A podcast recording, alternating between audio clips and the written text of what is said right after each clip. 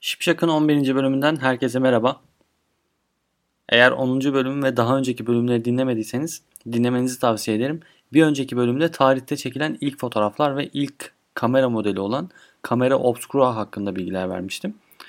Bugün de fotoğraf ve resim ilişkisi üzerine çoğu sanatçının yaptığı çalışmalardan örnekler vererek fotoğrafın resimle olan ilişkisini anlatacağım. Bu bölümün kaynakçılarını da bölüm açıklamasında bulabilirsiniz. Medyapod'un podcastlerine Spotify, Google Podcast, iTunes ve Spreaker üzerinden ulaşabilirsiniz. Medyapod'u desteklemek için patreon.com slash medyapod. Yaklaşık 200 yıllık bir geçmişle 1826'da Nipsen'in ilk fotoğrafik imgeyi kaydetmesiyle temellendirilen fotoğrafın fotoğraf makinesinin tarihine pinhole kamera, kamera obscura ve gözün yapısını inceleyerek tanımlayan Leonardo da Vinci'nin anatomi çalışmalarıyla temellendirmek gerekir. Basit bir karanlık kutu, ince bir delik ve bu delikten sızan ışığın yansıdığı yüzeyden oluşan pinhole, iğne deliği dediğimiz kamera ile kameranın içinde geçirgen bir kağıt, yani Aydinger kağıdı gibi olabilir, öyle düşünebilirsiniz. Veya yansıtıcı bir yüzeyden ayna gibi kurulu düzenekle geliştirilmiş olanı diyebileceğimiz kamera obscura fotoğraf makinesinin esasını oluştururlar aslında. Dış dünyadan gelen ışık ışınlarının yansıyıcı eylemiyle kendi içindeki bir yüzeye imge olarak kaydedilmesi esasına dayalı her üç aygıt da gözün yapısı ve işleyişiyle benzerlik taşımaktadırlar.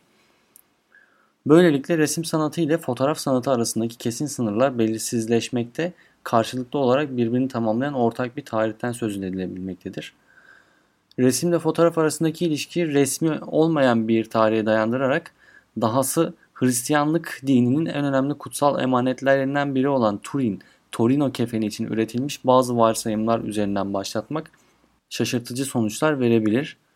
E, Torino kefeni 3,5'a 4 metre ebatlarında balık sırtı dokunmuş bir keten kumaştan yapılmış, İsa'nın ölü bedeninin sarıldığı ve yeniden dirilişinin görüntüsünü taşıdığına inanılan bir kefendir. 12. yüzyılda aynı iddiayı taşıyan 40 kefenden daha söz edilmesine rağmen bu kefenin gerçek olduğuna inanılmakta. Gerçek olup olmadığı konusunda yapılan pek çok araştırmadan çelişkili sonuçlar elde edilmiş. Kefen üzerindeki imge uzun boylu uzun saçlı sakallı ve Hristiyan ikonografisinde bahsedilen İsa'nın çarmıhta aldığı darbelere kırbaç izi betimlemelerine uygun izler taşıyan bir erkeğin hem önden hem de arkadan görünümünü içeriyor. Ancak arkadan görünen figür daha büyük, önden görünümde ise gövdeye oranla baş büyük. Her ikisinin birbiriyle orantısızlığı parça parça görünümlerin fotoğrafta uygulanan fotomontaj tekniğinde olduğu gibi birleştirildiği ihtimalini doğuruyor. İtalyan heykelci Luigi Matinetti kefendeki görünümü 3 boyutlu hale getirdiğinde figürün Leonardo da Vinci'ye benzediği ortaya çıkmış. Bu heykelden alınan iz kefendeki görünüme birebir uygunluk taşımıyor. Daha yaygın, geniş bir yüzeye karşılık geliyor. Savoy ailesi tarafından 40 yıl saklandıktan sonra 1650'lerde ortaya çıkarılan o zamanın başkenti Torino'da 1797'de yangın geçiren kefene uygulanan karbonla yaş belirleme analizi kefenin %95 oranında 1260-1390 yıllar arasında dokunduğunu söylüyor. Savoy ailesi Medici ailesiyle bağlantılı. Medici ailesinin yaptırdığı 10. Leo portresinin karanlık odada yapıldığı biliniyor ve bir dönem Leonardo da Vinci'nin Medici ailesiyle Pontremoli Katedrali'nde karanlık oda düzeni kurmaya uygun bir mekanda çalışmış olduğu 7000 sayfalık biyografisinden ve Medici ailesinin ödediği ücreti kaydettiği muhasebe defterlerinden anlaşılıyor. Tüm bu veriler Batı resim sanatının Rönesans döneminde Hristiyan ikonografisinin çok önemli olduğu bilgisiyle birleşince kefenin inançsız biri olduğu bilinen sol elini kullanarak iki yöne yazı yazabilen jeoloji, astronomi, mühendislik, tıp bilgini ressam Leonardo da Vinci'nin eseri olabileceği ihtimalini doğuruyor. Rönesans ustası Leonardo da Vinci'nin bir resim ya da baskı olmaktan ziyade karanlık odada bazı yanıcı kimyasallar kullanarak ilk fotoğrafik imge ürettiğini düşünmemize neden oluyor. Leonardo da Vinci'nin bu keşfini ulu orta ilan etmesinin imkansızlığı kefenin inandırıcılığını yitirmemesi için bir zorunluluk olsa gerek. Bu günümüz koşullarında İsa'ya inananları rahatsız etmemek için kefen üzerindeki araştırmaları sona erdiren kilisenin tavrıyla örtüşüyor. Leonardo'dan sonra 19. yüzyıla kadar fotoğrafla ilgili dikkat çekici gelişmelerden bahsetmek zor. Ancak bu süreç içerisinde ressamların fotoğraf gibi görünümler elde etme çabası içinde olduğu ve başarıya ulaşmış olan pek çoğunun karanlık oda düzeni kurmuş olduğu bilgisine sahibiz. Fotoğrafın icadından 19. yıl sonlarına kadar fotoğrafla resim arasındaki ilişkinin rekabete dönüştüğü süreçte çabuk görüntü veren teknolojik aletin ortaya çıkmasıyla fotoğraf makinesinin ressamları yerinden edeceği, resmin öldüğü ve sanatın sonunun geldiği iddia edilmiş. Buna karşı olanlar ise fotoğrafın bir sanat değil, bir teknik olduğu savunması yapmıştır. Kendilerini bu tartışmaların dışında tutan Egon Delacroix, Gustave Courbet, Toulouse-Lautrec, Edgar Degas, Edward Munch, Paul Cézanne gibi pek çok sanatçının elden ele dolaşmaya başlayan siyah beyaz fotoğrafları kendilerinin ya da fotoğrafçının çektiği fotoğrafları resimler için birer bellek olarak kullandığı biliniyor. Resimler için motif arşivi kuran ilk ressamlardan romantizm temsilcisi Eugen Delacroix, Odalık isimli 1857 tarihli eserinde fotoğraftan yararlanmış, mekan ve kostümde doğuya özgü bir atmosfer yaratmış, oryantalist bir iş sunmuştur. Fotoğraftaki figürün oranlarıyla oynayarak değişikliğe gitmiştir. Realizm akımının öncüsü Gustave Courbet, 1855 tarihli Ressamın Atölyesi isimli resimdeki çıplak kadın figürü arkadaşı koleksiyoncu Alfred Bruyas'tan ödünç aldığı arkasında da tam sandalyemin arkasında resmin ortasında yer alacak diye not eklediği bir fotoğraftan yararlandığı bilinmektedir. Bu fotoğraf o yıllarda sanatçılar için fotoğraf albümü hazırlayarak sattığı bilinen Parisli fotoğrafçı Julien Vallou de Villeneuve tarafından çekilmiştir. Courbet'in 1853 tarihli Yıkananlar tablosundaki figürün de bu albümden seçilmiş olması ihtimaldir. Courbet kendini canlı bir model tutma masrafından kurtarmak için fotoğraftan yararlanmış, modellerin duruşunu kendine göre değiştirmiştir. Fransız ressam Paul Cézanne Fontainebleau'da Eriyen Karlar isimli 1879 tarihli resmi için kimin tarafından çekildiği bilinmeyen bir fotoğraftan faydalanmıştır. Sanatçı fotoğraf makinesi olmazsa sert doğa koşullarında kısa sürede gözlemlenebilecek bir anı resmetmek için fotoğraftan faydalanmakta bir sakınca görmemiştir. Fransız ressam Henry Lautrec talimatlar vererek çektirdiği fotoğrafları resimlerinin bellek desteği olarak kullanmıştır. Sanatçının 1891 tarihli Lamie tablosu fotoğrafçı Paul Sescao'nun çektiği bir kafede oturan ünlü model Suzan Valladon ve Chandon şampanya şirketi temsilcisi Maurus Guibert'in fotoğrafına dayanmaktadır. Fransız ressam Henri T. Lautrec dönemin ünlü kabare aktristi Jean Avril'in gösterisinin reklam afişini de fotoğraftan faydalanarak yapmıştır. İkisi arasındaki benzerlikten ziyade Loren'in kıvrak enerjik üslubunun gücünden bahsetmek gerekir. Balerinler, yıkananlar, at yarışları gibi konuları sahiplenerek resimler yapmış olan Edgar Degas, kendisinin çekmiş olduğu bir fotoğraftan esinlenerek yaptığı Banyodan Sonra adlı 3 eseri bilinmektedir. Tek bir fotoğraftan faydalanmış olmasına rağmen her üç resmi kendine has kompozisyon, form ve renk öğeleriyle dikkat çekmekte. Sanatçının ne fotoğrafı ne de kendi resimlerini tekrar etmediği anlaşılmaktadır. Görüldüğü gibi incelenen resimler her şeyden önce renk öğesiyle fotoğraflardan ayrılıyor. Sanatçıların kendi üsluplarında boyadıkları resimlerinde fotoğrafı birebir kullanmadıkları kompozisyonlar için bazı değişikliklere gittiği görülüyor. Bu sanatçılar ek olarak ölümlerine kadar fotoğraftan faydalandıkları anlaşılmayan iki sanatçı Franz von Stock ve Edward Munch'u eklemek gerekir. 1968 yılında Münihli ressam Franz von Stock'ın geride bıraktığı eşyalar arasında 100 tane fotoğraf çıkmış. Sanatçının pek çok eserinin fotoğraftan yaptığı anlaşılmıştır. Bunlardan 1902 tarihli İşliğinde Eşiyle Birlikte adlı eserini önce kurşun kalemle çalıştığı, kendisi ve eşinin kostümü ve duruşunu tasarlayarak fotoğraflarını aldıktan sonra yaptığı anlaşılmıştır. Franz von Stock için fotoğraf tasarladığı resmi gerçekleştirmede kullandığı ara aşamalardan biri olmuştur. Edward Munch amatör olarak fotoğrafla ilgilenen bir ressamdır. Ölümünden sonra eşyalar arasında kendi çektiği fotoğraflar çıkmış, pek çoğu ailesi tarafından sansüre uğramıştır. Araştırmacıların bulduğu fotoğraflardan biri 1906'da Berlin'deki bir kira evinin odasını canlandıran Ağlayan Genç Kız isimli resmine Yatağın Önündeki Genç Kız isimli 1907 tarihli bir versiyonu daha vardır. Kaynaklık etmiştir aynı zamanda. Münch'ün fotoğraftaki olgun genç kadının yüzü ağlamaktan kızarmış, mutsuz, narin bir genç kıza dönüştürdüğü görülür.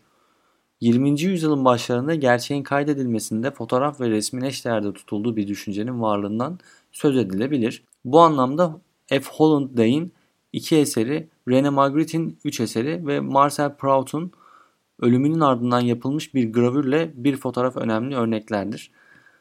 E, F. Holland Day kendini İsa pozunda çarmıha gerdirip bir dizi fotoğraf çektirerek 7 Son Söz isimli eserini ortaya koymuştur. Bu pozları vermek için saç sakal tıraşı olmayan, aç kalarak zayıflayan ve Kudüs'ten kumaşlar getirten Day, ön Rafaellocular gibi gerçeğin peşinde olduğunu iyi hissettirir. İncil'deki hikayeyi kurgulamış, geleneksel batı resminin yaptığını zamanın görsel anlatım olanaklarına uygun İsa resmi ortaya koymuştur. Sürrealist Belçikalı ressam René Magritte, tuval üzerinde gizemli bir dünya yaratma çabasıyla biçimlendirdiği resimleri gerçek olmayan yaşam durumlarını ortaya çıkarma amacına hizmet eder. Tuval resimlerinin uzantısı olarak düzenlemeler yapan ve bunları fotoğraflayan sanatçının Tedavi Gören isimli resmi ve 8. Günde Tanrı isimli düzenlemesinin fotoğrafı birbiriyle örtüşmektedir. 1937 yılında yapılmış her iki çalışmanın ardından 1947 yılında yapmış olduğu Kurtarıcı isimli resmi yan yana getirildiğinde sanatçının her üç eserini eşdeğerde tuttuğu anlaşılır. E, Marcel Proust'un ölümünün ertesi günü dostlarından yaşlı ressam Paul Heleu, Proust'un bir gravürünü çalışmış ve ardından o sıralarda geçimini fotoğrafçılıkla sağlayan genç Amerikalı sanatçı Man Ray birçok fotoğrafın yanı sıra profilden bir fotoğrafını çekmiştir. İki görüntü arasındaki benzerlik şaşırtıcı ve her ikisi de aynı işlevi görüyor.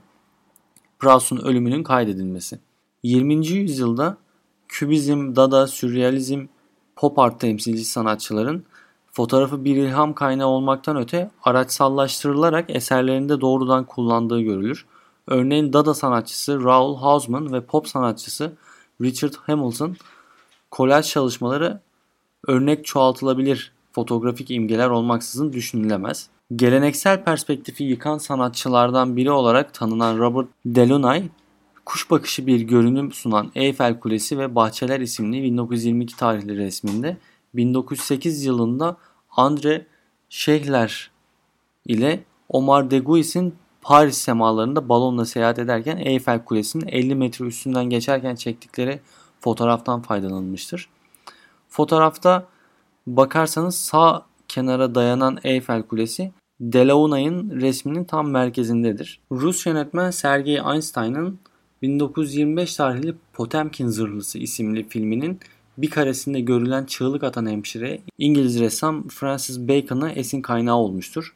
Velázquez'in 1650 yılında yapmış olduğu Papa Innocent portresi ile birlikte çığlık atan hemşireyi yorumlayarak çığlık atan Papa olarak bir dizi resim haline getiren Bacon, çağının insanın acı çekme halini görselleştirmiştir. Söz konusu diziden bir başka resim başın etrafının sığır etiyle çevrilmesi 16. yüzyıl Flaman resim geleneğinde natürmort öğesi olarak kullanılan sığır etiyle bağlantılıdır. Bu resim için kullandığı sığır etiyle poz veren Bacon'ın portre fotoğrafı bulunmaktadır. İngiliz resminde portreliyle önemli bir yer edinmiş olan Bacon'ın kendisinin ve arkadaşlarının portre resimlerinde de fotoğraflardan yararlandığı görülür. Sanatçı fotoğraf dilinden apayrı kendine özgü biçim diliyle çarpıcı sonuçlar elde etmiştir. Bir anlık duruşla verilen pozlar resimlerinde anlık bir pozlama değil, o anın öncesi ve sonrasına sızan duygu durumuna dönüşmüştür. Amerikalı hiperrealist ressam Richard Estes, fotoğrafın rastlantısallığını daha gerçekçi kılma amacıyla fotoğraf gibi görünümler sunan ayrıntılı resimleriyle tanınır. Bu resimlerden ilki 1978 tarihli Şehir Merkezi isimli çalışması. Çektiği fotoğrafın belgelendiği anın daha inandırıcı bir sahneye dönüştürüldüğünün ispatı olmuştur. E, bu konu bağlamında resim fotoğraf ilişkisi 1980'li yıllardan sonra fotoğraftan faydalanılan resim örneklerinden daha çok fotoğraf sanatına esin kaynağı olmuş resimler hakkındadır. Fotoğrafın bir sanat dalı olarak kabul edildiği bu dönemler aynı zamanda renkli fotoğraf baskılarının da alınmaya başladığı dönemlerdir. Sanat yaşamının ilerleyen dönemlerinde fotoğraf üzerine araştırmalar yapan hatta bu araştırmaları Sacred Knowledge adlı kitabında derleyen pop art sanatçısı David Hockney yüzlerce bakış açısından detay olarak çektiği fotoğrafları çakıştırarak büyük fotoğraf kolajları da yapmıştır. Bunlardan 1986 tarihli Pear Blossom Highway isimli çalışması John Van Eyck'in 1432 tarihli Gent atlarının orta alt panosu kuzuya tapınma sahnesinin görsel algılama mekanizmasına yön veren trafik işareti yönergelerine benzer sembollerden oluşan bir manzaraya dönüştürülmesidir. Son bir örnek olarak da empresyonist Edward Manet'in 1863 tarihli Kırda Kahvaltı eseridir. 3. yüzyıla kadar inen uzun ikonolojik geçmişiyle günümüze değin pek çok yeniden üretime uğramış olan eser. Konumuz bağlamında Alain Jacquet'in aynı adlı eserinde bir albüm kapağında ve bir reklam fotoğrafı olarak karşımıza çıkmaktadır. Alain Jacquet resminde modern çağa özgü doğal olmayan bir park ve havuzdan oluşan sahnenin önüne çağdaş giysiler içerisinde modeller oturtulmuş.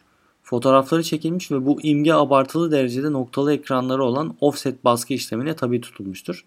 Bu resim fotoğraf makinesinin taşınabilir hale gelişiyle kompozisyona, boyamaya ve renge ilişkin yeni bir algılama ve sunma biçimi ortaya koyan, hareket halinde olanı, sosyal yaşam dinamizmini ve özellikle güneş ışığını yakalamaya çalışan empresyonistler ile siyah beyaz fotoğrafın grenleri gibi işlev gören ışık renklerini noktacıklar halinde kullanan puantilistleri kuşatmaktadır. Manet'in kompozisyonu tekrar eden albüm kapağı ve reklam fotoğrafı ise şimdiki zamana uygun amaçlara hizmet etmektedir. Sonuç olarak sanat sosyolojisi açısından ve tarihi teknik gelişmeler açısından resim ve fotoğraf insanların gözlenen ve gözleyen özne deneyimlerini aktarma gücüne sahip imgeler sunmuşlardır. Günümüzde plastik sanatlar alanında faaliyet gösteren sanatçı öznelerin tercihler yelpazesinden seçtiği alternatif iki araç olarak yan yana durmaktadır. Nitekim bu konuyla alakalı olarak fotoğrafın resimden ayrılmayacağını, resmin de fotoğrafı desteklediğini, her ikisinin de bir sanat olduğunu çıkartabilir miyiz? Bunu tartışabiliriz. Ya bir sonraki bölümde fotoğraf sanatı üzerine konuşacağız. Hatta fotoğrafın bir sanat dalı olarak gelişiminden, fotoğraf ve sanat ilişkisinden, fotoğraf ve resim ilişkisinden, fotoğraf ve sinema ilişkisinden, fotoğraf ve filmlerden, ve pek çok edebiyat, heykel gibi sanatlarla fotoğrafın ilişkisinden bahsedeceğim. O yüzden beni dinlemeye devam edin lütfen. Ee, son olarak beni UG Sengul ve UC Foto Stüdyo linklerinden Instagram'da takip edebilirsiniz. Soru ve görüşleriniz için de usengul88.gmail.com adresine mail atabilirsiniz. O zaman ben bu haftalık bu kadar diyorum. Bir sonraki bölümde görüşmek üzere. Hoşçakalın. Medyapod'u desteklemek için patreon.com slash medyapod.